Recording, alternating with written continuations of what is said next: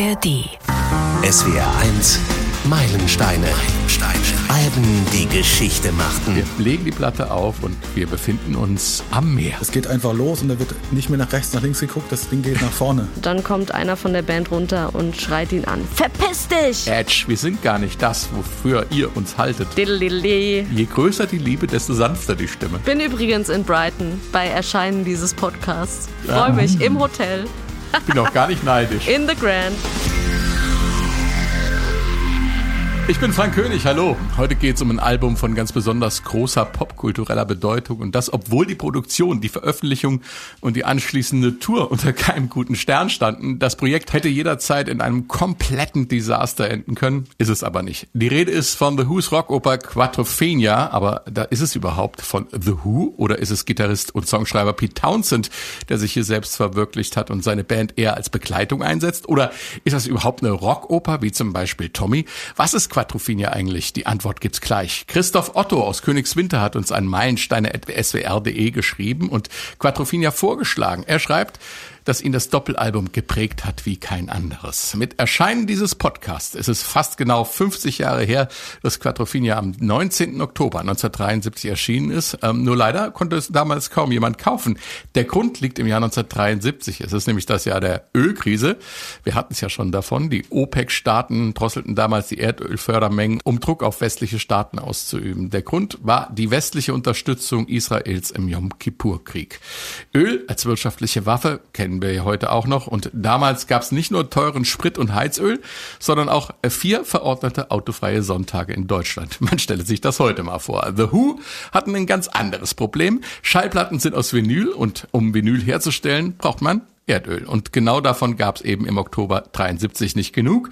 Die Fans konnten, wie gesagt, die Platte oft gar nicht kaufen. So mischt sich oft auch die Zeitgeschichte in ein großes Kunstwerk ein. Ihr merkt schon, Quattrophenia ist über die Musik hinaus ein ziemlich komplexes Thema und zur Komplexität passen ja eigentlich keine Singles. Trotzdem gab es welche. Die erste war 515 und klingt so.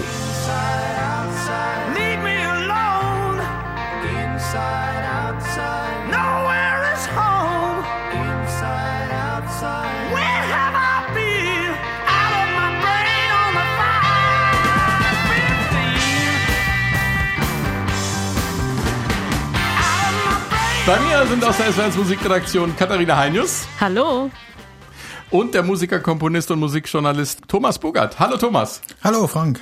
Thomas, du hast ja uns geschrieben, dass du gerne mal bei den Meilensteinen dabei wärst. Wir haben uns dann getroffen. Praktischerweise leben wir beide in Marburg und du hast gleich gesagt, dass du super gerne bei Quadrophenia dabei wärst. Was macht deine Begeisterung für das Album aus? Warum ist es für dich ein Meilenstein? Ja, ich finde diesen ganzen Kosmos Quadrophenia unheimlich spannend. Das ist so ein Projekt, bei dem so viel schiefgelaufen ist und das später doch noch zu so einem Revival von der ganzen Jugendbewegung geführt hat.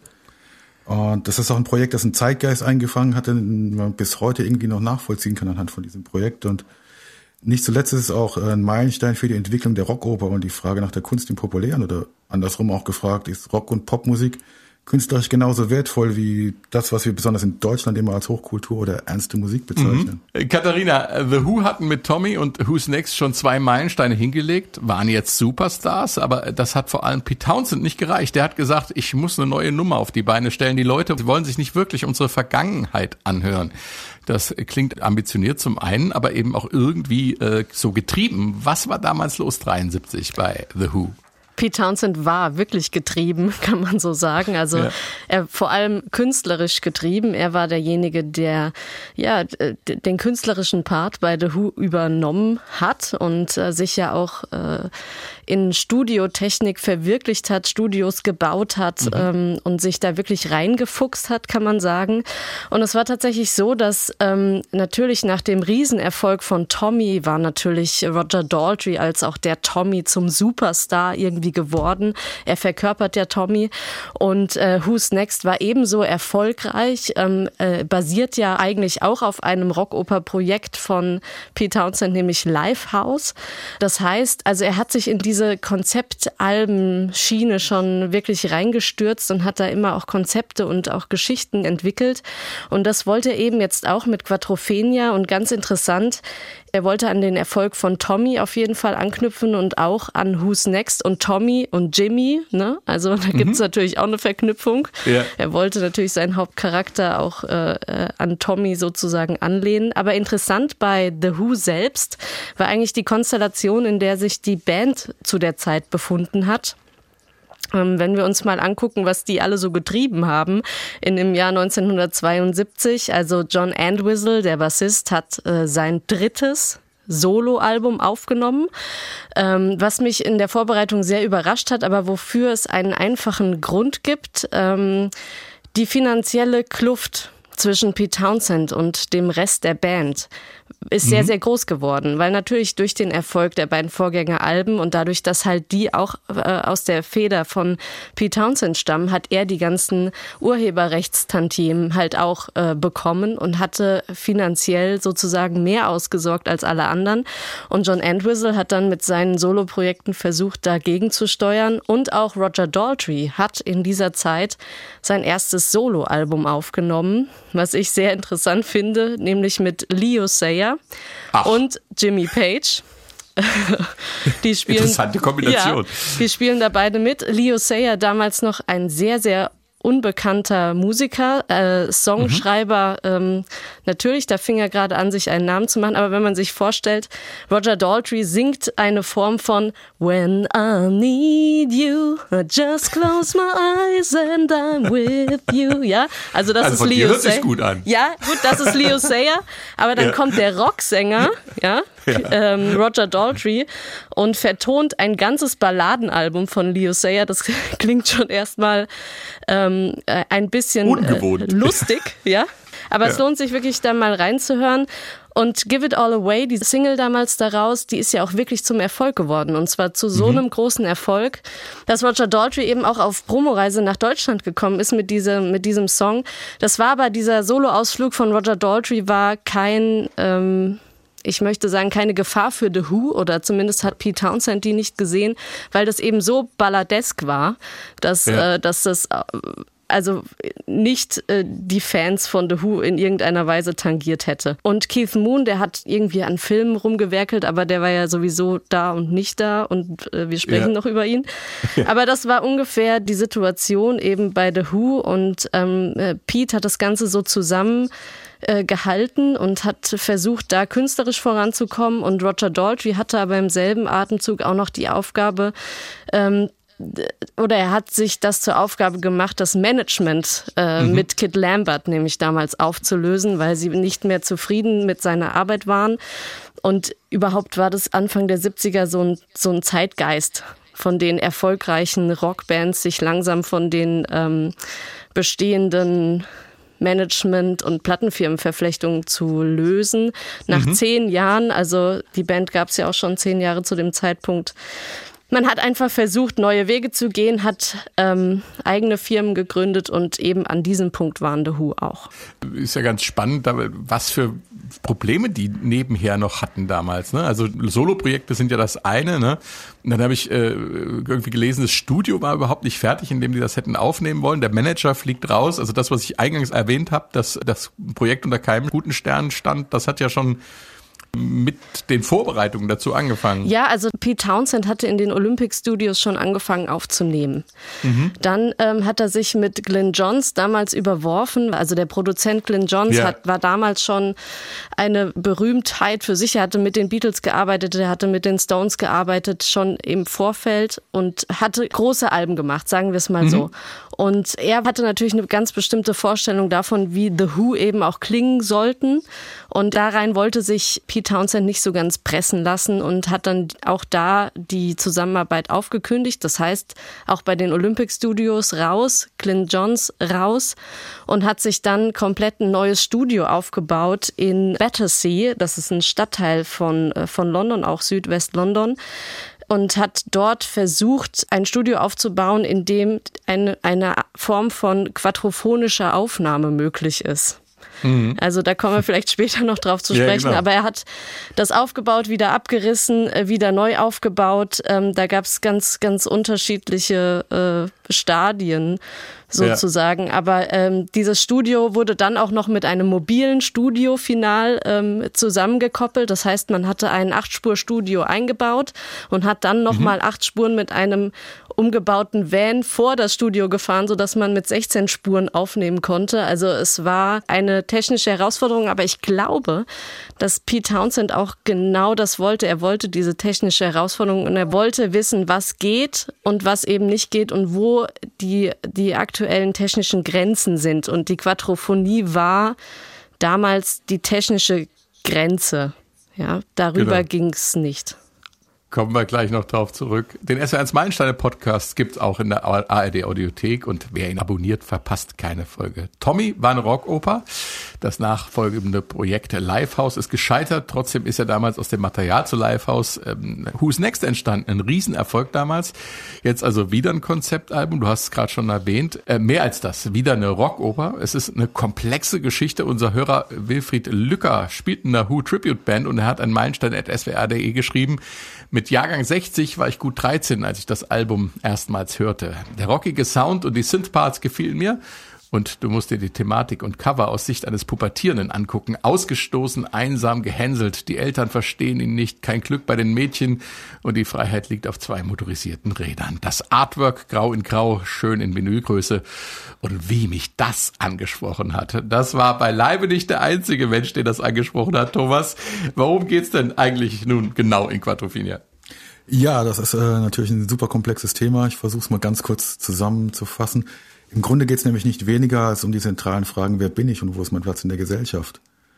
Der historische Hintergrund ist so das Jahr 1964, in dem so eine junge Mittelschicht in Großbritannien Ja. entstanden war, die in relativem Wohlstand für Mobilität von, in Form von Motorrollern, Drogen und schicke Kleidung ausgegeben hat.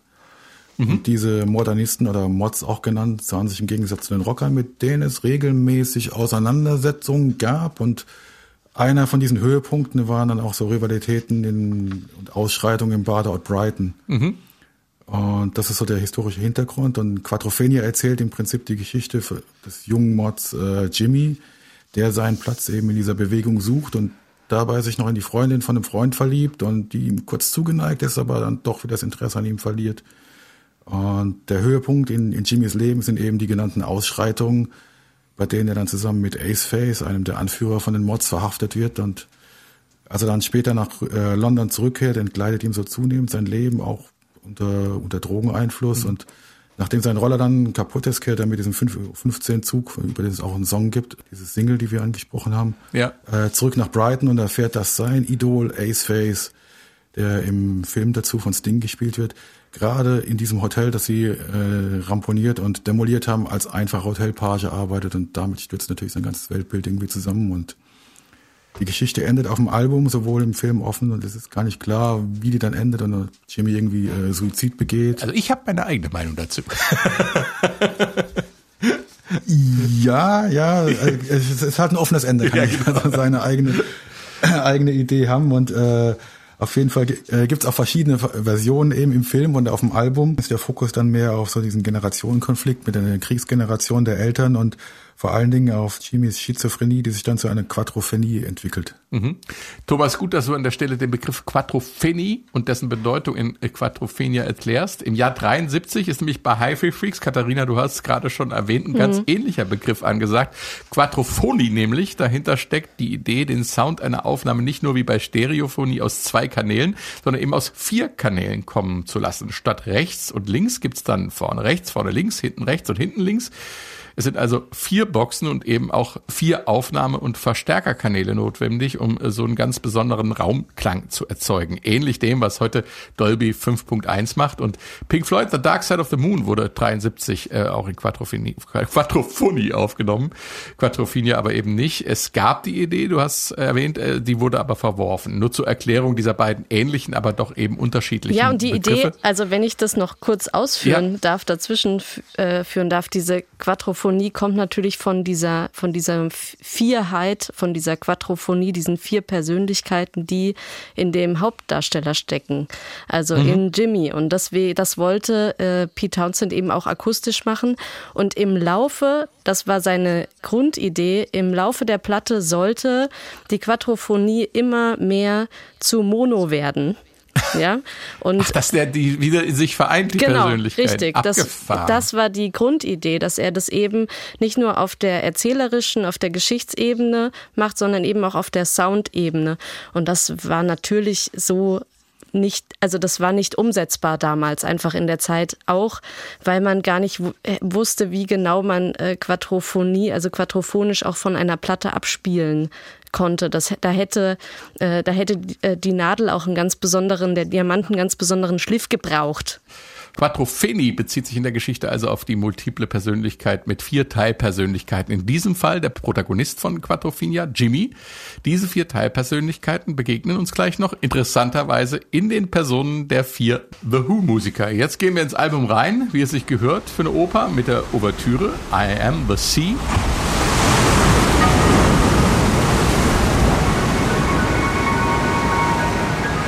Wird gleich am Anfang deutlich, man hört es hier schon, dass Quadrophenia nicht nur eine Rockoper ist, sondern auch Elemente des Hörspiels wichtige Bestandteile sind. Sounddesign ist angesagt.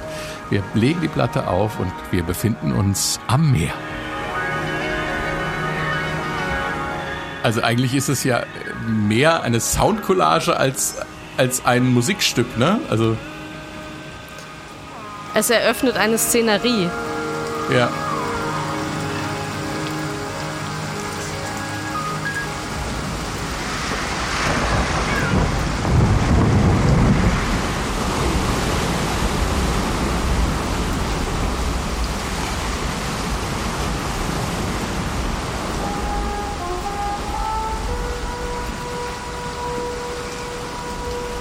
Da haben wir schon das erste Thema.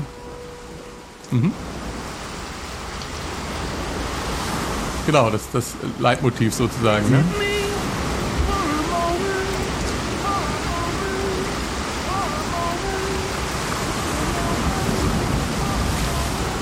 Boah, ich habe Gänsehaut. Das zieht einen so rein, weil man diese Stimmen hört mhm. und sich fragt, was ist da los?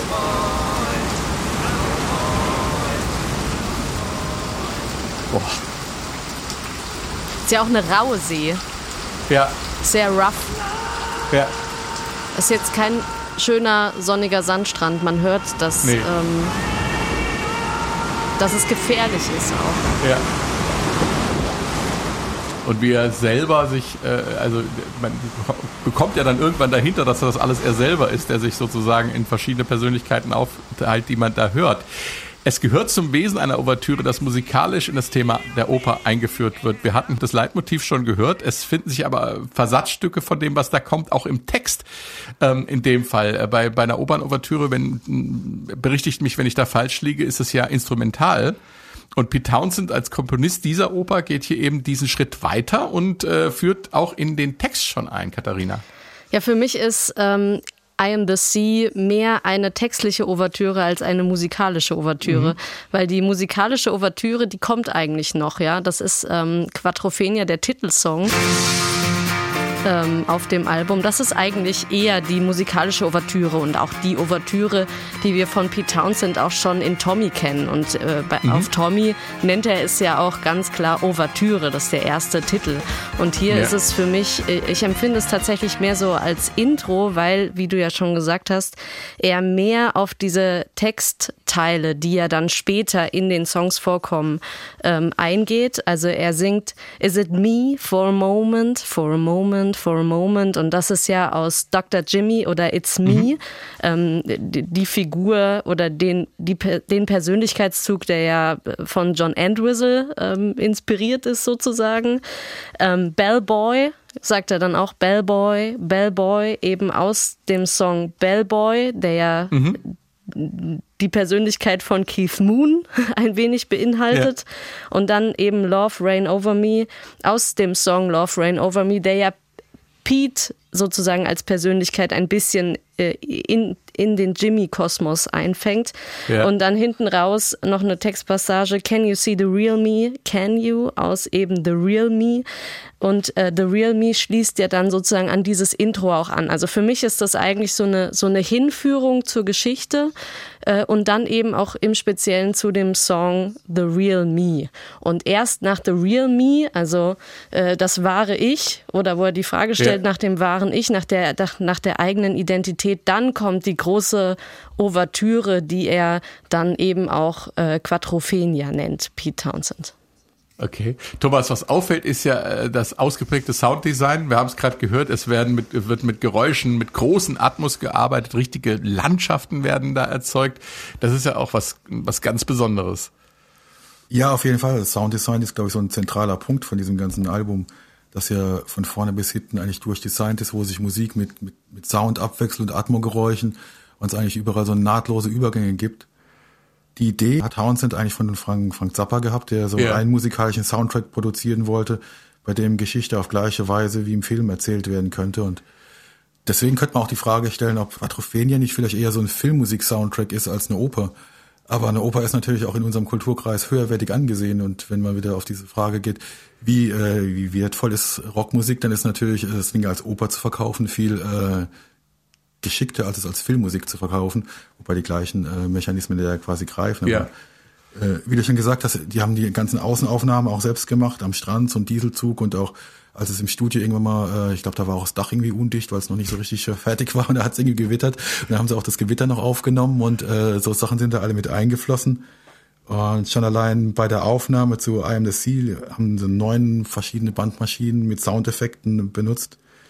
Und das macht natürlich alles technisch riesig komplex und schwierig, was dann die Umsetzung live auch äh, mh, ja eigentlich fast zum Scheitern gebracht hat, weil da eigentlich ganz viele Sachen nicht so richtig funktioniert haben und Das sind ja sogar Ja. Konzerte abgebrochen worden dann, wo die dann gesagt haben, es geht jetzt hier nicht mehr weiter. Ne? Dann haben sie einfach ein normales The Who-Set gespielt damals, ne? habe ich gelesen, an, bei, bei, bei diversen, vorbei, als sie das erste Mal aufgetreten sind damit live. Ne? Ja, genau. Es gibt sogar also eine, ich, in den USA war das irgendwo, wo dann auch Townsend irgendwie den Soundmännchen äh, Männchen verprügelt hat und der dann irgendwie draußen gerannt ist und gesagt hat, nee, ich schmeiß jetzt alles hin und dann sind sie dann doch irgendwie hin und haben, ja, komm, mach doch noch mal weiter und dann, mm.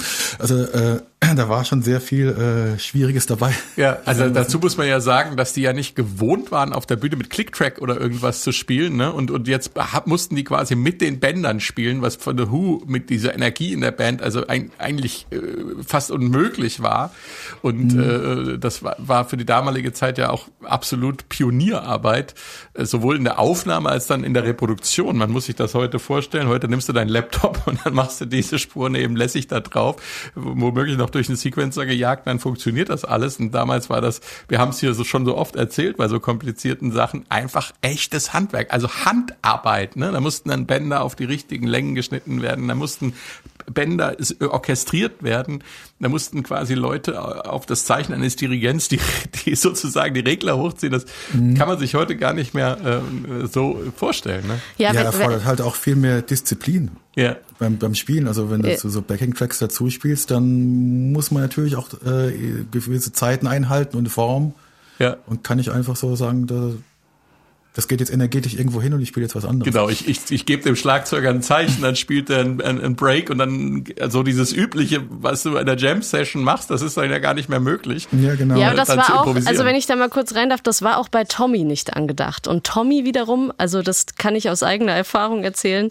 weil das Ja, komm, durfte erzähl. ich vor 15 Jahren mit meiner eigenen Band äh, aufführen, tatsächlich mehrfach auch. Das haben wir gespielt und das ist mit Band machbar, weil das durchstrukturiert ist, weil es klare Abläufe gibt. Es gibt jetzt nicht die riesen Soli, es gibt Soli, aber die sind auch klar. Und, ähm, und ja, man muss an den Instrumentalparts ein bisschen rumfriemeln, weil die Themen natürlich vorgestellt werden, aber es ist alles klar und es ist im Bandsound. Und Pete Townsend macht hier was, was ganz anderes. Er geht weg von dem Bandsound. Er hat zwar angefangen zu komponieren im Bandsound, das war ihm auch wichtig, aber er wollte musikalisch die Musik auch insofern verfremden und zwar auch äh, im Laufe Schritt für Schritt auf dem Album, also ähnlich wie er die Idee hatte, von der Quadrophonie zu Mono zu gehen, hat, wollte er hier vom Bandsound dann auch zu äh, den Bandsound immer mehr aufbrechen und mit Synthesizern immer mehr ver verkleiden und, und ähm, die Persönlichkeit mhm. von Jimmy auch immer komplexer zu machen. Und es hat ja auch hier ähm, jede Figur, und das kennt man ja auch aus der, aus der Oper, Richard Wagner natürlich, ne, großer Opernkomponist, der Ring zum Beispiel, über alle vier Teile, jede Figur hat ihr Motiv. Und das kommt mhm. immer und immer und immer wieder vor. Und so ist es auf Quattrophenia eben auch. Bei Tommy ist es ein bisschen anders. Bei Tommy ist es so, da kommen die Motive in den einzelnen Songs vor und in der Ouvertüre. Da werden sie zusammengefasst. Und auf Quattrophenia mhm. kommen sie immer wieder mal vor. Das heißt, mhm. er hat hier kompositorisch auch neu gedacht für sich und ein bisschen noch sich ein bisschen mehr an Wagner orientiert, den er ja auch bewundert hat ähm, mhm. äh, sozusagen. Und daher kommt dann auch die Idee von Filmmusik, weil ja Wagner oft auch als Grundlage für Filmmusikkomponisten genommen wird, weil der eben groß denkt, großflächig und instrumental und auch nicht alles mit Gesang zukleistert. Und das macht eben Pete Townsend hier an dieser Stelle auch nicht. Aber das möchte ich nur noch mal klarstellen, dass das der Unterschied sozusagen auch zu Tommy ist und warum Quattrophenia dann eben auf der Bühne auch mit den ganzen Tonbändern das konnte nicht funktionieren, ja. Das mhm. waren sie gar nicht, das waren sie A als Band nicht gewohnt und dafür sind aber auch die Stücke zu komplex arrangiert. Ach, und ich habe sie gesehen, aber da kommen wir doch später dazu. The Punk and the Godfather beschließt die erste Seite des Doppelalbums. Und es ist etwas zu hören, was 1973 schon bei Benny and the Jets auf Elton Johns Doppelalbum Goodbye Yellow Brick Road drauf war und uns in der vorletzten Folge der Meilensteine begegnet, ist nämlich ein Live-Song, der keiner ist, aber mittels Sounddesign so klingt. Ähm, das hat einen guten Grund, kommen wir gleich drauf. Hier ist The Punk and the Godfather. Wir gehen mal mitten rein.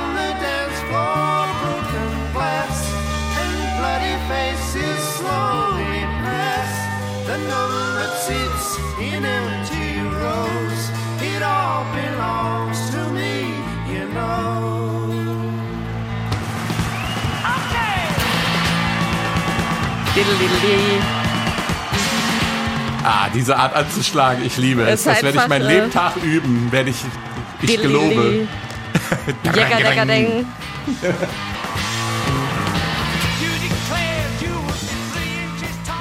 ist auch Wahnsinn, als Gitarrist so eine Marke aufzubauen. Ja, du hörst ihn einfach raus. Ja, du hörst ihn raus und das ist zum einen der Anschlag und zum anderen dieser ähm, brachiale Gitarrensound, der nur so leicht angezerrt ist, aber trotzdem brät ohne Ende und eine Brillanz hat. Ich, boah. Es ist wunderschön. Kino im Kopf, äh, das war der Plan bei Quattrofinia und auf andere Art und Weise auch bei, bei Yellow Creek Road. Musik und filmische Erzählung, das lag offensichtlich in der Luft 1973. So auch bei The Punk and The Godfather eben gehört. Inszeniert als Live-Performance einer Band und das hat einen ziemlich guten Grund, Katharina vielleicht kurz die Geschichte aufgegriffen. Yeah. Jimmy, unser Protagonist, äh, der steht in einer Schlange, kauft sich von seinem hart verdienten Geld ein Ticket, geht ähm, zum Rockkonzert, ähm, steht dann nach dem Konzert am Bühnenabgang und will unbedingt seine Band sehen und sprechen und nochmal näher fühlen und dann kommt einer von der Band runter und schreit ihn an, verpiss dich! Ja, und äh, damit ist für ihn sozusagen seine Welt ein bisschen zusammengeklappt. Der Rock'n'Roll, der, der hatte das, er hatte das Gefühl, er gleitet ihm so durch die Hände und er, er wird als Fan vielleicht gar nicht äh, so richtig wahrgenommen. Und es geht so ein bisschen ähm, darum, die Perspektive, also Pete Townsend nimmt hier auch die, die Fanperspektive ein, natürlich aus aus Bandperspektive, da stehen irgendwie 300, 400, 500 Leute im Saal, die, die wollen dann nicht mehr, die sind abgeschafft und so und gehen mir aus dem Weg, aber ähm, und haben oft auch nicht den, den Respekt vielleicht vor ihren Fans. Und äh, auf der anderen Seite geht es so ein bisschen auch darum, und das greift Pete Townsend ja auch auf Who's Next schon auch auf in mhm. äh, Won't Get Fooled Again.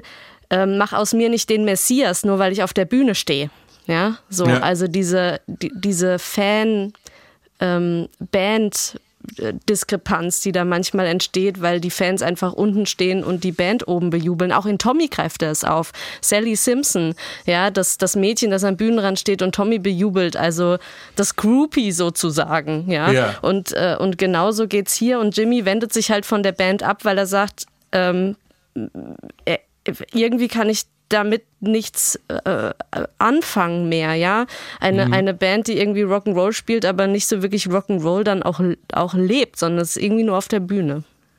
Also diese Diskrepanz ist ja, das haben sich ja viele Rockstars Gedanken drüber gemacht. Mir fällt gerade spontan The Wall ein, ein Symbol ist diese Wand zwischen Publikum und Band oder das war der Auslöser für die Geschichte, die Roger Waters da geschrieben hat. Ähm, und das ist ja hier immer wieder, und ich glaube, das ist auch gesund, sich als, als Rockstar so Gedanken zu machen, was hat man da überhaupt für eine Rolle? Ne? Es ist ja damals auch noch nicht so, wie soll ich sagen, noch nicht so alt gewesen, dass man mit, mit Rockmusik solche Massenhysterien auslösen kann. Das macht ja was mit Menschen. Ne? Ja, und Pete Townsend hat sich immer darüber äh, auch Gedanken gemacht, weil er war ja eigentlich kein Mod. Mhm. Er hat sich eigentlich dieser ganzen Gruppe nicht zugehörig gefühlt, weil er gesagt hat, eigentlich bin ich zu alt dafür. Mhm. Aber irgendwie waren halt The Who immer der Sammelpunkt und haben irgendwie immer auch eine Anziehungskraft gehabt für diese Gruppe.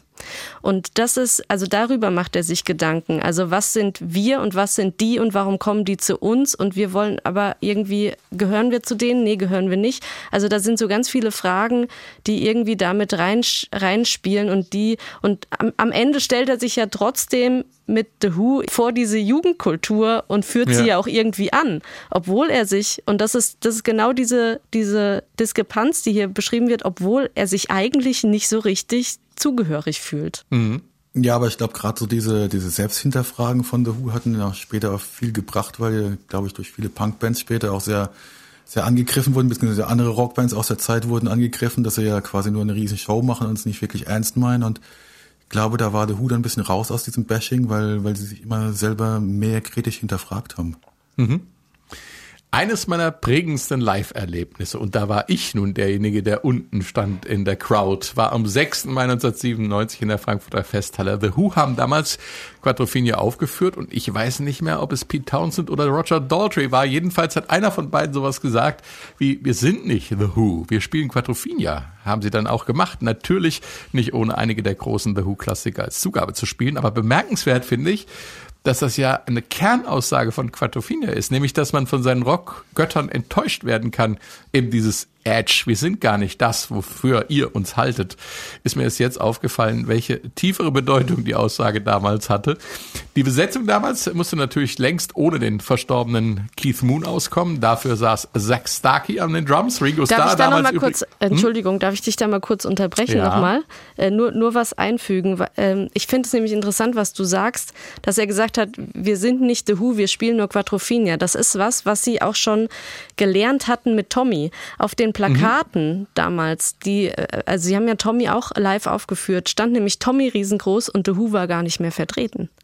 Das ja. heißt, sie waren schon eigentlich die Band für Tommy, aber The Who ist irgendwie verschwunden. Und ähm, ich habe das Plattencover von Quattrophenia gerade hier neben mir liegen und ich habe nochmal drauf geguckt und da steht auch nur Who auf, der, auf dem Rücken, äh, auf der Jacke hinten drauf, aber ja. nicht The Who. Ja. ja. Also ja. auch irgendwie, also man sieht es ja natürlich auch dann im Bild, wir sprechen gleich noch drüber, aber es ist eigentlich das Bandlogo an sich nicht wirklich drauf. Ja, spannend. Nochmal, die Besetzung damals musste natürlich längst ohne den verstorbenen Keith Moon auskommen. Dafür saß Zack Starkey an den Drums. Ringo Starr ist damals übrigens gefragt worden, wie er es findet, dass sein Sohn ausgerechnet bei The Who trommelt. Die typische Ringo-Antwort, ich finde natürlich gut, wenn der Sohn eine Festanstellung findet. Ich finde, die Moon-Vertretung macht er bis heute grandios. Und damals lebte John Entwistle noch, was äh, für eine Naturgewalt am Bass der war. Fast regungslos ging seine komplette Energie in diese dicken Seiten, besonders schön zu hören bei The Punk and The Godfather. Ich spiele nochmal die gleiche Stelle ein wie eben, aber jetzt achtet mal speziell auf das Bassspiel.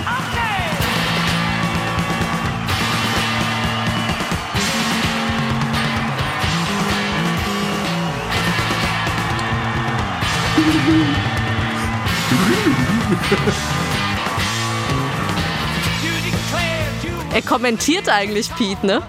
Genau. ja, genau.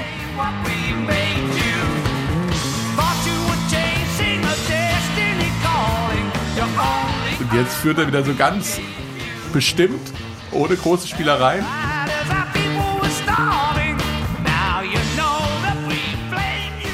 Und dann kommt dann immer wieder diese, ich sag's Wühlbass. Thomas, du bist selbst studierter Bassist. Was ist das Besondere an Entwissels Stil gewesen? Ich finde, er macht das, was Keith Moon am Schlagzeug macht, nämlich virtuos, melodiös spielen Katharina hat eben gesagt, er kommentiert auch irgendwie äh, äh, Pete Townsend, dabei äh, aber eben immer banddienlich. Ähm, das ist Gefuddel, ja, aber eben schönes Gefuddel. So würde ich das mal laienhaft beschreiben. Äh, was sagst du? Ja, der will ich eigentlich im Prinzip total recht geben, auch das, was Katharina gesagt hat.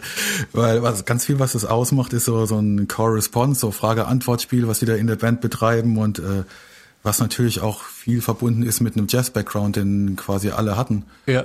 Ähm, und die haben, soweit ich es recherchiert habe, eigentlich eher in so einer Traditional Band gespielt, weil auch Banjo dabei war, so Dixieland wird es wahrscheinlich gewesen sein.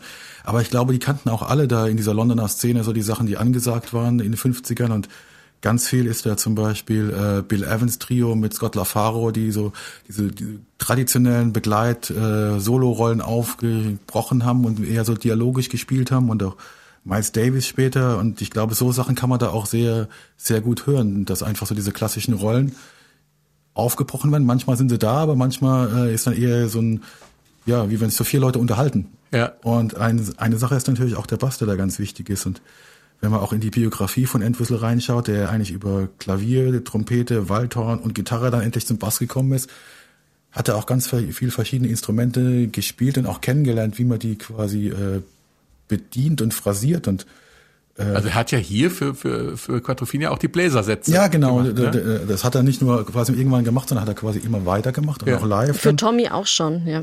Ja, mhm. genau. Und ganz wichtig ist, denke ich auch bei ihm immer so, so die Sache von Klanggestaltung, dass der Ton nicht so absolut ist, sondern der, der slidet so in die Töne rein ja. und verziert sie und ganz äh, ganz viel verschiedene Klanggestaltungsmöglichkeiten, die einfach sein sein Spiel total einzigartig machen. Ja. Er lässt ich manchmal glaube, auch die Stö Entschuldigung, der lässt manchmal auch die die Töne die er, die er sehr hoch spielt auf dem Bass, dann so stehen, dass die quasi mit der Stimme schwingen. Also das ist mir bei ganz vielen dann stehen die dann in der in Das der kommt vom Waldhorn. Also ich glaube, ne, ja. ne das ist eine, das ist eine Fanfare vom Wald. Ich glaube, mhm. ähm, dass John Entwistle anders denkt als jetzt ein Bassist, und jetzt korrigiere mich gerne, Thomas, der sozusagen die, den Bassist als funktionäres Instrument begreift, weil eigentlich ist ba Bass und Schlagzeug in der Band die Basis und, äh, und die geben unten das Fundament. Und ähm, das, das macht John Entwistle auch, aber er macht noch was mehr. Er, er bringt die Erfahrung, die er von den anderen Instrumenten mitbringt, mit rein. Er ist sozusagen auch Instrumentalist und auch Solist, weil als Waldhorn in einer Band bist du Solist. Ja, er kann melodiös denken. Er kann Melodien ähm, verbinden. Und das ist nicht automatisch bei einem Bassisten gegeben, der sozusagen immer auf die Basis fokussiert ist um, und die Basis hält, sondern er ist, er kommt auch von Melodieinstrumenten. Und das ist das, was er, glaube ich, in sein Bassspiel hier auch mit einbringt. Diese, dieses Können, auch eben Melodien zu spielen. Ja, auf jeden Fall auch. Wobei, wie gesagt, ich höre da eher immer so, äh, Bill Evans Portrait in Jazz ist so eine Aufnahme von 1959, wo so total äh, wo im Prinzip das, das was The Who machen, auch äh, genau am Bass, also auch zu hören ist. So ja. dieses, äh, dieses Virtuose, ich, ich warte auf die Lücke, spiele da rein, auch sehr, ja. sehr in hohen Lagen über das ganze Griffbrett und über so Sachen, die da quasi auch mit reinspielen.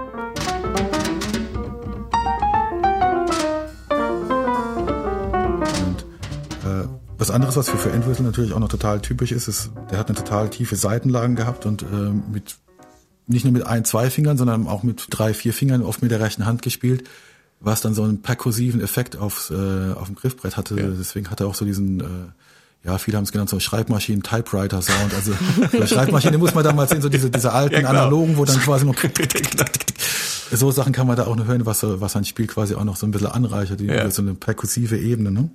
Aber trotzdem, ich, ich komme da nochmal drauf zurück, ist ja ich würde immer sagen, dass das, was The Who macht, äh, straight ist. Also das ist nicht irgendwie verkopft, das ist straighter Rock. Und manchmal hat man das ja so, wenn da Fuddler dabei sind, die gerne ihr technisches Können unter Beweis stellen, dann klingt das nicht mehr tight. Aber hier ist es genau nicht so. Also Keith Moon spielt ja ein derartig beklopptes Schlagzeug, muss man ja sagen. Der macht ja Figuren da drauf, wo mir jeder denkt, jetzt bleib doch mal Nein, er findet die Eins, er ist, er ist absolut auf dem Punkt. Es ist nicht, es ist nicht abgefahren im Sinne von, er verwirklicht ja sich selbst, sondern es klingt. Und das finde ich stark. Wenn du so viele Typen in der Band hast, die so speziell spielen, auch äh, natürlich Pete Townsend mit seinem Irrsinnsanschlag, mhm. äh, mit diesem Irrsinnstempo, was er da, was er da schlägt. Ähm, dass das alles zusammenpasst, finde ich immer noch erstaunlich und, und wunderbar. Also Das das fasziniert mich jedes Mal wieder. Interessant, was du sagst, Frank, weil genau das ist ja Quadrophenia. Pete Townsend versucht, diese vier Protagonisten in The Who mit einer Persönlichkeit einzufangen und diese Persönlichkeit hat ja vier unterschiedliche. Das ist die Band. dann. Ja, das ist die Band und das ist irgendwie auch The Who, ja, also diese Quadrophonie, dieses, diese vier unterschiedlichen, auch persönlich unterschiedlichen Typen, auch von, von, vom Spiel her unterschiedliche äh, Typen. Also da, er versucht diese ganzen Unterschiede, glaube ich, hier auch, die sind ihm bewusst geworden nach zehn Jahren und die versucht er hier auf diesem Album zu bündeln. Ja, aber was das Ganze vereint, finde ich, ist halt einfach diese Wahnsinnsenergie, die die da Ja. erzeugen. Das ist, wenn es erstmal losgeht, dann ist, mir hat's mir jemand erklärt mit so äh, Take No Prisoners. Das geht einfach los und da wird nicht mehr nach rechts, nach links geguckt, das Ding geht nach vorne. Ja, Das genau. ist alles sehr virt- virtuos, aber diese Energie, die, da wird, äh, da gibt's keinen Zweifel. Ja, genau.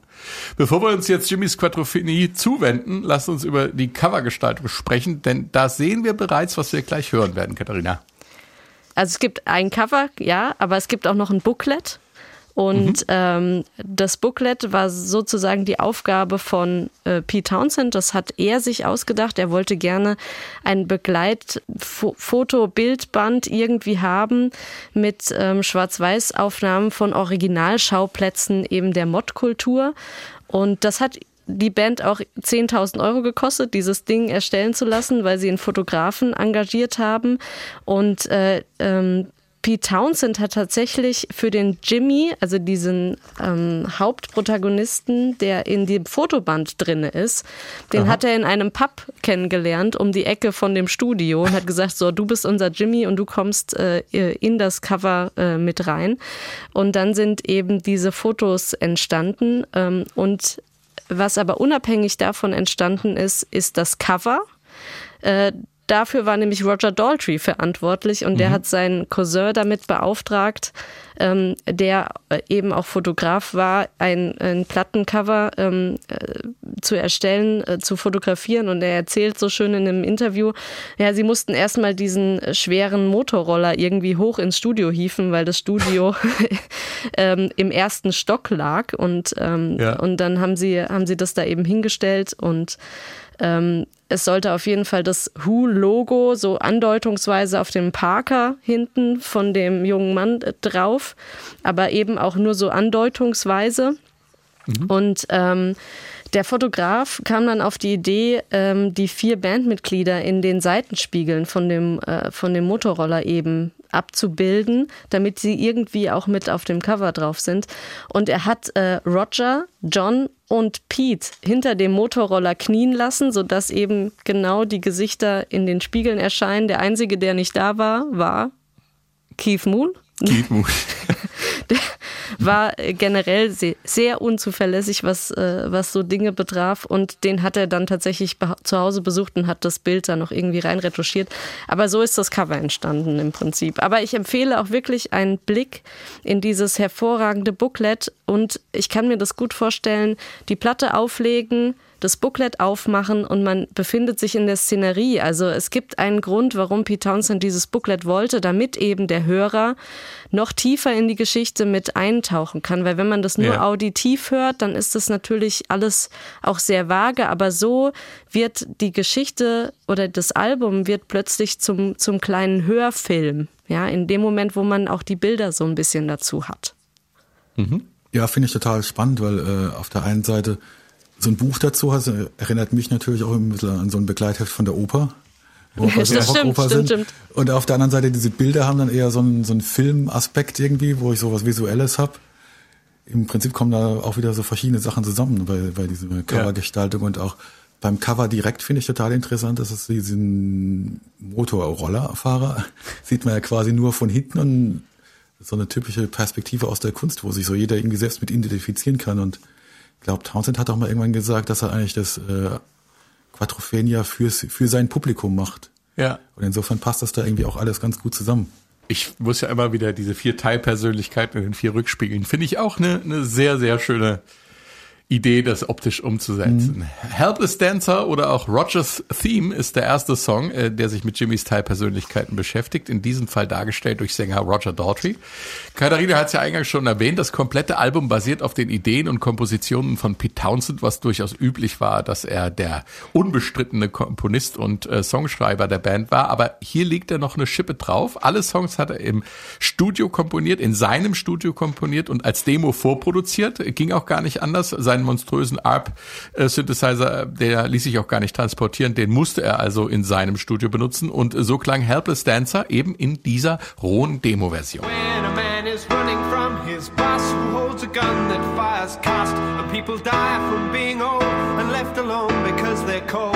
Bombs are dropped on fighting cats, and children's dreams all run with rats. If you complain, you disappear, just like the lesbians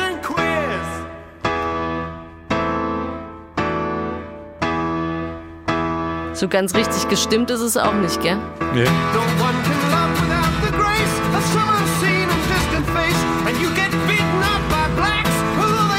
Und so klang das Ganze, als es dann später fertig war.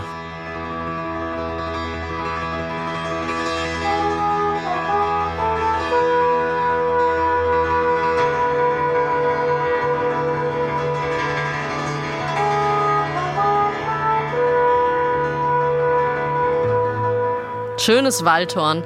Das ist ja, bei genau, Tommy da auch. Das, das gibt's genau bei Tommy auch so. Ja.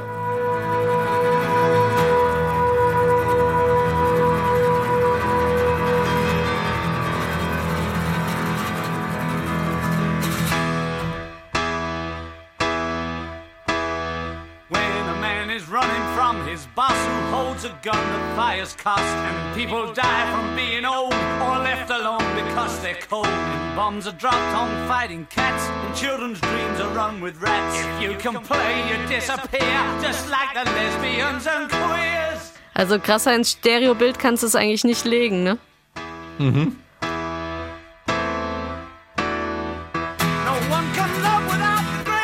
Schon erstaunlich, wie konkret das Demo ist, sowohl vom Sound als auch von der Instrumentierung eigentlich steht der Song ja schon beim Demo, ne, Thomas?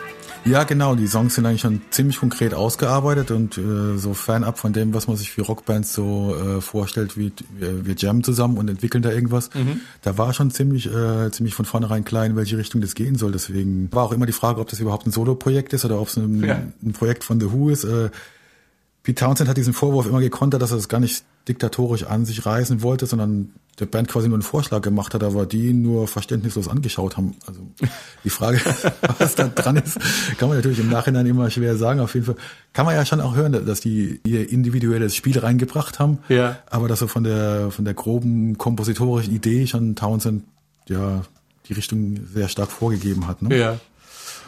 Wer sich noch intensiver mit den Demos von Quattrofinia beschäftigen möchte, dem sei die Super Deluxe Box vom Album empfohlen, ist damals zum 40-jährigen Jubiläum vor zehn Jahren rausgekommen. Katharina Helpless Dancer ist Rogers Theme. Also Roger Daltrey steht hinter, hier stellvertretend für eine der vier Teilpersönlichkeiten der Hauptfigur Jimmy. Worum geht's in dem Song? Also äh, Pete Townsend hat das mal auf den Punkt gebracht mit einem Satz: A tough guy, a helpless dancer. Also ein harter Kerl, ein hilfloser Tänzer. Ja. Tanzen war schon auch ein Teil der Identität. Mhm. Ähm, und er hat es weiter beschrieben. Ähm, es, äh, er gibt den bösen Buben Roger, der Fensterscheiben von Ausländerwohnungen einschmeißt und Kleinwagen aufs Dach kippt und so weiter. Also es ist schon so ein, so ein tougher Guy, der auch irgendwie äh, seine Fäuste nicht bei sich halten kann. Und das war ja Roger Daltrey eben auch. Der, der Schläger der Band, möchte man schon mhm. sagen, in Anführungszeichen. Mhm. Und der hat ja auch Pete Townsend äh, während diesen Aufnahmesessions so eine, einen übergebrezelt, ja, dass der äh, mit Sternchen über dem Kopf auf dem Boden lag. Und äh, das äh, gilt ja auch sozusagen als, als die, der Urstreit, äh, in dem sich diese beiden wirklich entgegensätzlichen Charaktere ja auch immer noch irgendwie be befinden, ja. Roger mhm. Daltrey, der, der, der großartige Sänger, den Pete Townsend auch irgendwie braucht für seine Komposition und, ähm, und da, da gibt es ja auch, auch immer so einen Zwist. Also sie können nicht wirklich miteinander, hat man das Gefühl, aber sie können auch nicht ohne einander, weil mhm. sie halt auch eben irgendwie miteinander ganz gut funktionieren und, und das ist genau auch dieser, dieser Zwiespalt hier in diesem Song, ja, der harte Kerl und auf der anderen Seite der hilflose Tänzer, der eben dann auch ja, ohne die anderen irgendwie aufgeschmissen ist, ja. Behind Blue Eyes ist der Song, glaube ich, ne, der das äh, äh, bei The Who so darstellt, dieses, ihn die, als, diese, diese als, Situation äh, von Roger genau, Daltrey. Genau, ihn Und als der, der Brutalo, der Schläger, ja, der, der, Ja. der, der die Fäuste nicht, wie ich, wie ich schon gesagt habe, der die Fäuste nicht bei sich halten kann, sondern der immer sofort äh, äh, draufhaut. Und, äh, und in dem Song, weil du ihn ja gerade ansprichst, Behind Blue Eyes, geht es ja darum, dass er das eben nicht mehr sein will. Sondern dass er er, hat mal gesagt, ja, er hat mal, er hat mal gesagt, ähm, äh, die Band hätte ihn gerettet vor seiner Ja, eigenen genau. Gewalttätigkeit. Ne? weil sie ihn ja auch reflektiert haben dann in dem Moment, ja. Ja, witzig finde ich eigentlich bei dem, bei dem Song äh, auch die Frage, wie tanzt man denn da eigentlich dazu? Das ist ja eigentlich eher so ein, so ein ja hilfloser hilflos Marschierer. Ja, Das stimmt wohl. und ich glaube, das ist keine, äh, äh, ich glaube, das ist kein Zufall, dass Ja. es so, so stark sich ist. ja, ne? so, so, so marschierend fast, ja, oder so genau. starr. Es geht also um Jimmys desillusionierende und dystopische Gedanken und bei 1.30 singt Roger Daltrey, you realize that all along something in us going wrong. Du erkennst die ganze Zeit, dass etwas falsch läuft in uns. Und danach folgt ein höchst spannender Instrumentalteil, auf den uns dann Thomas mal hingewiesen hat. Sprechen wir gleich drüber. Hören wir erst mal an.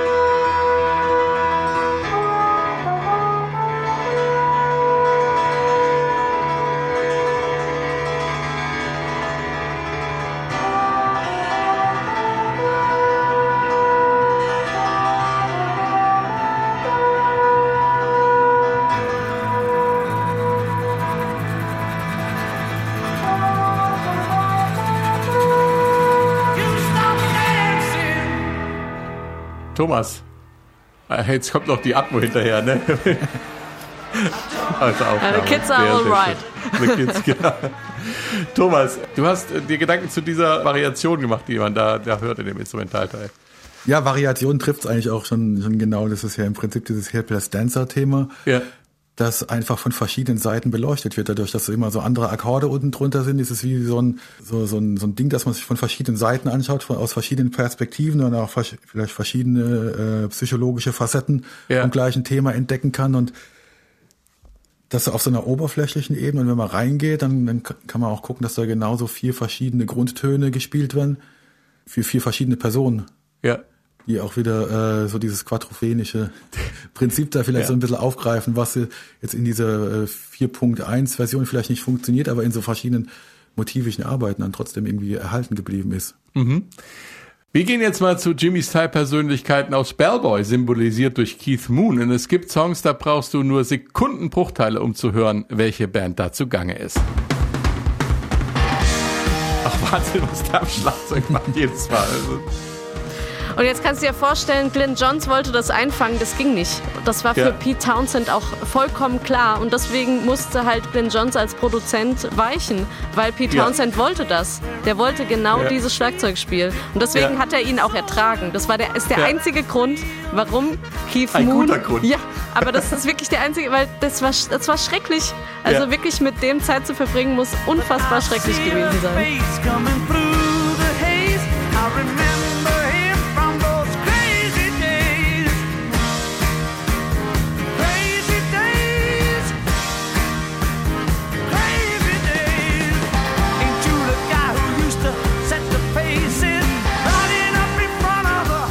Äh, Bellboy, der Song, der die zweite Teilpersönlichkeit von Jimmy symbolisiert, äh, in der Person von Keith Moon. Und ich sag mal so, wer auch nur eine Teilpersönlichkeit in sich trägt, die ist wie Keith Moon, der wandelt sehr nah am Abgrund zwischen Wahnsinn und Genie, Katharina.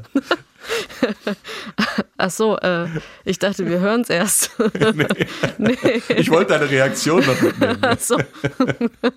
ja, also Keith Moon ist da so ein ganz spezieller Fall. Ähm, er hatte immer jemanden, der sich um ihn gekümmert hat, weil er alleine nicht lebensfähig war. Das ist schon mal das. Und es war nicht seine Frau, ja, die, die sich da rund um die Uhr um ihn gekümmert hat. Nein, es war eigentlich einfach wirklich ein, ein Verrückter, man kann es gar nicht anders sagen. So wird er auch beschrieben von Pete Townsend. Das war, ging so weit, dass eben Pete Townsend sich äh, immer, und zwar grundsätzlich immer in ein anderes Hotel hat einbuchen lassen als Keith Moon. Ja, das, das war Bandgesetz, weil er hat das einfach nicht ertragen. Ja, er, Ja. er hat also der war hyperaktiv, das Hyp- volle Programm all oder das was? vo- Oder ja, das volle Programm. Der hat die Hotelzimmer auseinandergenommen. Der war nicht zurechnungsfähig, hat Drogen konsumiert ohne Ende, hat Alkohol konsumiert ohne Ende, hat in dieser Zeit, in der Quadrophenia aufgenommen wurde, seine Ehe komplett an die Wand gefahren. Natürlich auch, äh, ne, was, was, was Treue und alles angeht, da müssen wir überhaupt nicht drüber sprechen, ja. Ja. Und äh, er war einfach vollkommen wahnsinnig. Ja, man kann, man kann das wirklich gar nicht anders. Ähm, also am besten war es, glaube ich, oder alle waren erleichtert, wenn er äh, beim Gig war, wenn er da war und wenn er hinterm Schlagzeug saß und das Konzert lief. Und dann haben die hinter der Bühne alle erstmal durchgeatmet. 100 pro. ja? Okay, So. das ist das schon mal zum Wissen, äh, wer hier gleich singt, welche Teilpersönlichkeit hier kommt. Bellboy, der Teil von Keith Moon.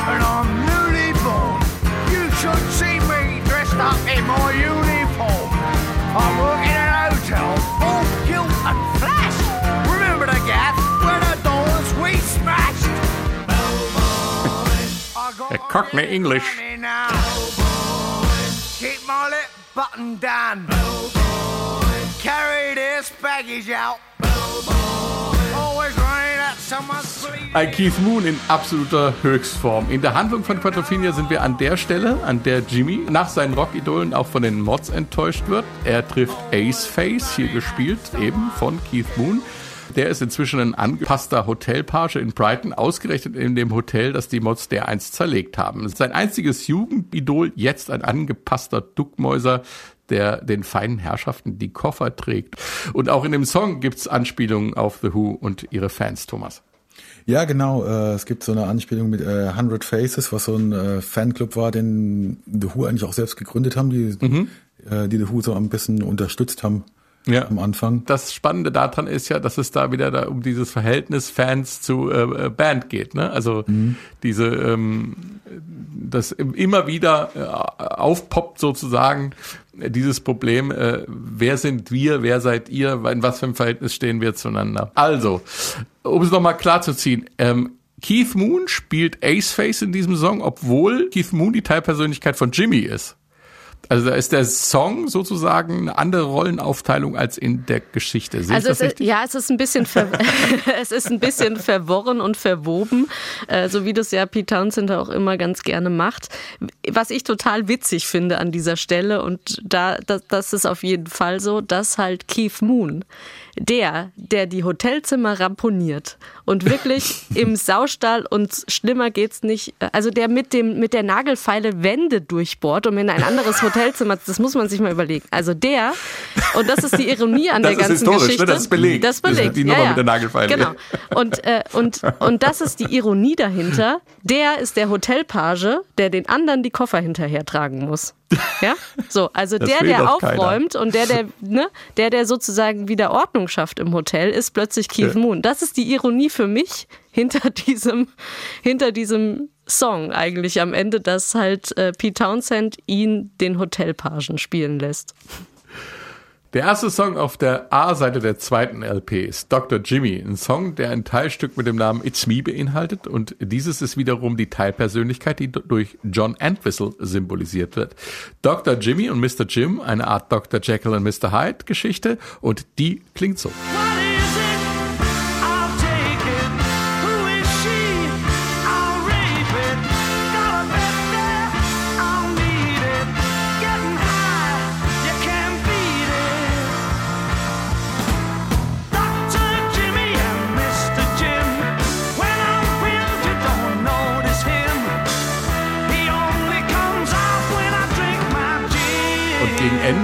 des Songs, so habe es zumindest ich verstanden, fragt sich Jimmy, ob er tatsächlich er selbst ist. Und da steigen wir jetzt mal ein mit Is It Me und achten mal im Instrumentalteil auf die ausgefeilten Arrangements. Die sind äh, wirklich zum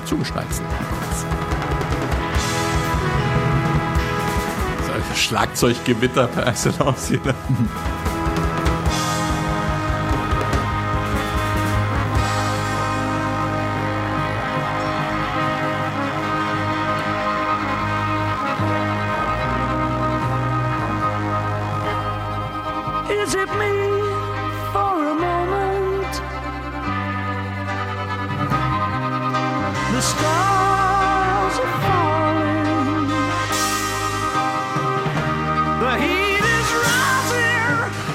Jimmy und It's Me, ein Werk von 8 Minuten 39 Länge, großartiges Arrangement und die Stelle in der Story, in der sich Jimmys Krise lebensbedrohlich verschärft, Katharina. Es geht ja um die Frage nach der Identität. Ne? Is it me? Ja. Und die Parallelstelle in Tommy ist I'm free. Und das ist genau Okay. dieselbe, sozusagen fast dasselbe Motiv. Ähm, Ja. Und es, es zeigt einen ersten Wendepunkt auch dann hin Richtung Ende. Und ähm, genau bei Tommy ist I'm free auch die Hinwendung Richtung Ende und Richtung Auflösung von der Geschichte. Und ähm, so würde ich das, so würde ich diesen Titel eben hier auch betrachten. Kommen wir zur letzten Teilpersönlichkeit und die gehört dem Komponisten persönlich, Love Rain Over Me, dem letzten Song aus Quattrophenia. Ein Wortspiel könnte heißen, Liebe regiert mich oder auch Liebe regnet auf mich. Oft wird äh, da ja äh, interpretiert, dass der Schluss von Quattrophenia offen bleibe. Wir hatten es ganz zu Anfang und man wisse nicht, ob sich Jimmy in suizidaler Absicht ins Meer stürzt. Für mich ist die Sache klar. Pete Townsend hat nämlich mal gesagt, Rockmusik erlaubt dir, dich deinen Problemen zu stellen und dann über sie hinweg zu tanzen. Ich bin mir sicher, genau das tut Jimmy am Ende von Quattrophenia. Hier ist Love Rain on Me.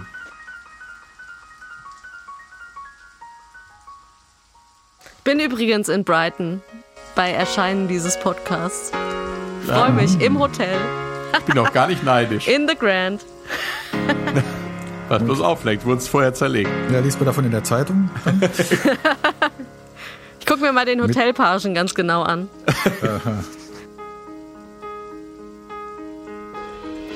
Only love can make it rain. The way is kissed by the sea.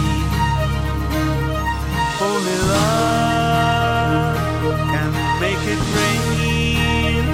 Like the sweat of lovers laying in the fields. Love. Rain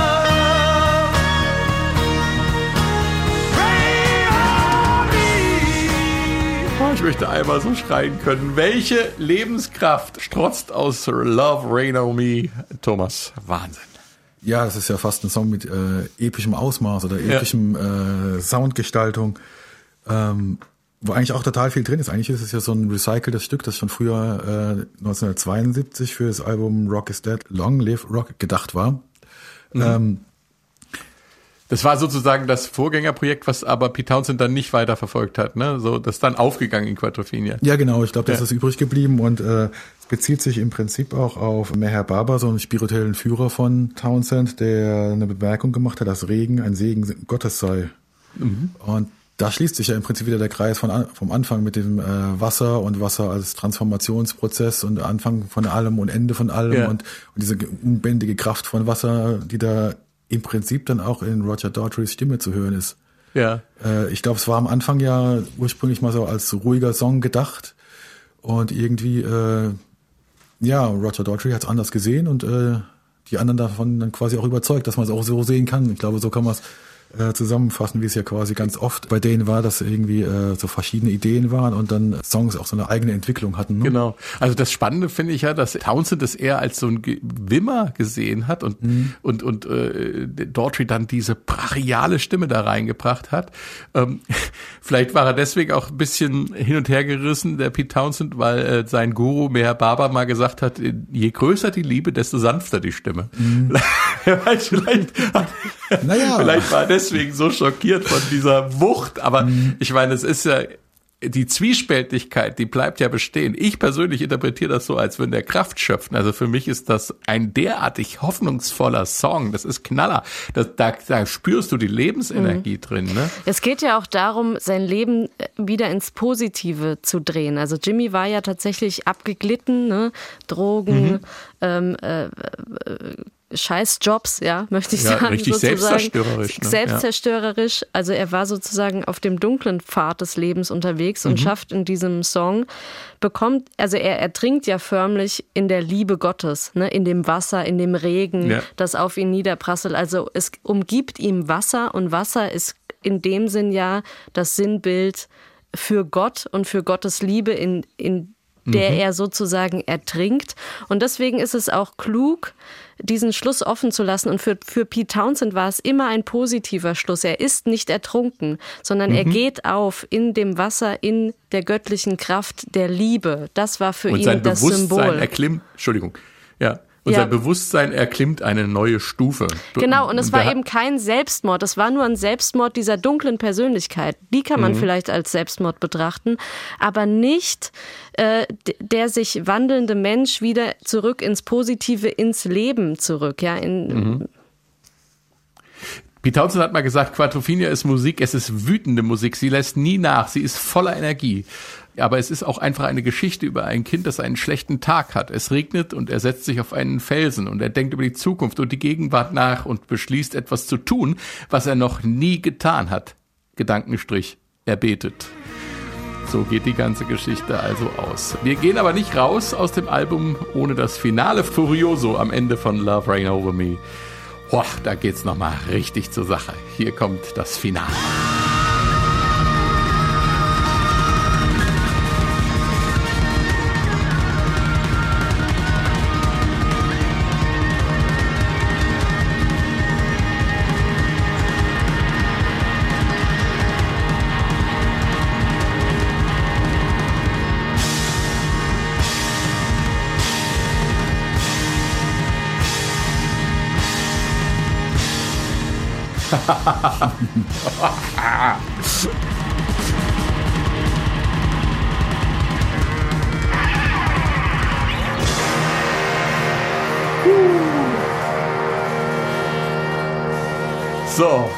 Geschichte von Quadrophenia ist ansatzweise erzählt. Es gäbe noch tausend und einen Teilaspekt, boah, den wir noch gar nicht beleuchtet haben. Ich hatte beim Skripten das Gefühl, dass sich die Botschaft von Quadrophenia ähm, sich den Problemen zu stellen, am Ende gegen alle Widrigkeiten durchgesetzt hat. Heute ist es ein zeitloses Stück Pop-Hochkultur geworden. Was meint ihr? Was ist das äh, Vermächtnis von Quadrophenia? Dem Gast gebührt das erste Wort, Thomas. Auf jeden Fall, dass äh, Rockmusik auch mehr ist, als man vielleicht am Anfang denkt. Also es hat schon einen künstlerischen Anspruch und man kann da ganz viel drin sehen. Wir haben ja heute quasi nur, wie gesagt, das so ein Bruchteil angesprochen Ja. und wie bei Kunst, man kann da sehr lange drüber nachdenken und sehr viele Sachen finden. Und Quadrophenia ist da, glaube ich, ein super Beispiel dafür. Ja, zeitlos auch, ne? Genau, und wie gesagt, es hat auch dieses äh, so ein Revival ausgelöst von dieser Mod-Kultur, was ja auch nicht jedes Album von sich sagen kann. Das Ja. ist quasi eine ganze Jugendbewegung neu aufgewiegelt oder neu, Begründet. neu hat. begründet Ja, hat, ja. genau. Katharina. Für mich hat Quadrophenia, also Rockmusik, auf eine neue Stufe gehoben, auch schon damals. Also ja, es gab Tommy. Tommy war schon auch an der nächste Stufe, aber Quadrophenia geht noch eine Stufe höher für mein Empfinden und ist noch ein Ticken anspruchsvoller und geht mehr Richtung Hochkultur und große orchestrale Arrangements. Und es hat die Band wieder zusammengeführt. Die waren ja alle so ein bisschen auch auf eigenen Wegen unterwegs und mit Quadrophenia haben sie wieder einen Bandmittelpunkt gefunden, auf den sie sich dann auch irgendwie einigen konnten und an dem auch jeder mitgewirkt hat. Natürlich Pete Townsend vorneweg, aber die anderen auch. Die haben sich eingebracht, die haben genau ihre Stärken auf diesem Album ähm, eingebracht und das ist auch die große, soll ich sagen, auch das Learning, glaube ich, von Pete Townsend. Er hat nämlich genau die Lücken gelassen. Er wusste genau, was seine Bandmitglieder ähm, mitbringen und was Ja. sie wirklich gut können und das hat er herausgearbeitet und das ist für mich, ja, der große Mehrwert von Quadrophenia, dass sie sich als Band, als The Who noch mehr selbst verstanden haben. Das kann man als Schlusswort stehen lassen. Ich danke euch zwei. Vielen Dank und macht's gut bis zum nächsten Mal. Ciao. Tschüss!